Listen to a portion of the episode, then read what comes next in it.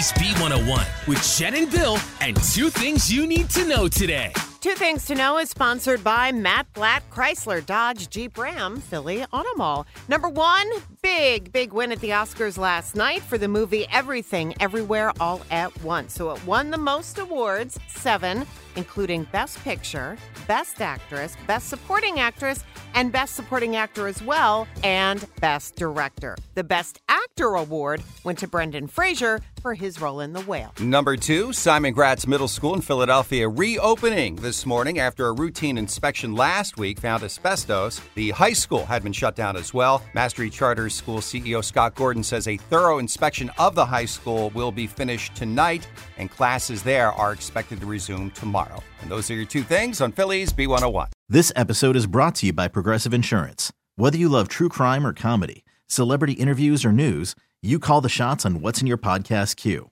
And guess what? Now you can call them on your auto insurance too with the Name Your Price tool from Progressive. It works just the way it sounds. You tell Progressive how much you want to pay for car insurance, and they'll show you coverage options that fit your budget.